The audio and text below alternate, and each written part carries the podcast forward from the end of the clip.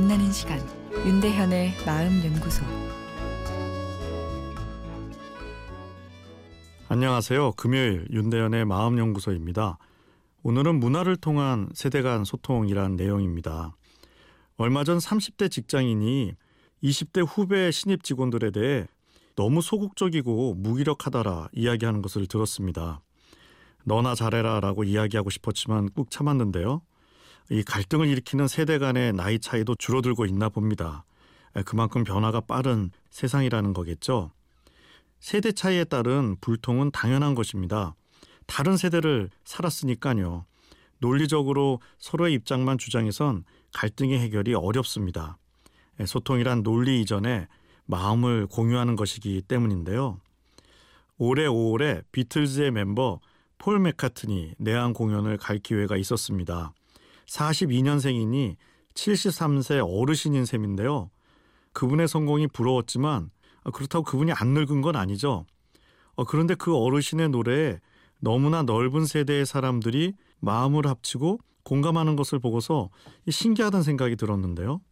머리가 하얀 어르신과 초등학교 여학생이 함께 헤이주드를 떼창합니다.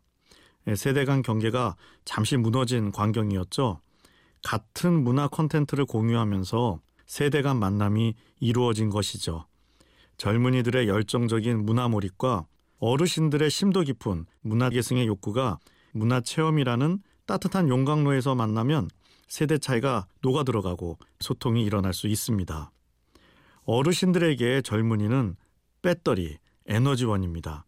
젊은이들이 나를 따뜻하게 바라봐줄 때 나도 모르게 긍정적인 에너지가 충전되죠. 긍정적인 에너지가 충전될 때 잘 살았다라는 과거에 대한 긍정적인 평가가 일어나면서 오늘과 미래가 행복해지죠. 젊은이들에겐 어르신들은 삶의 지혜죠.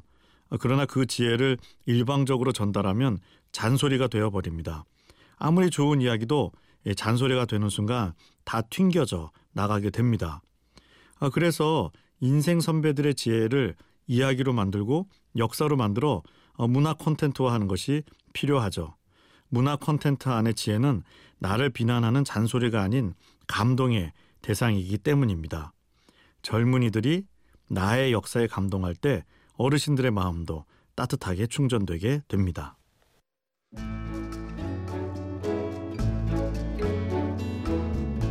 윤대현의 마음연구소. 지금까지 정신건강의학과 전문의 윤대현 교수였습니다.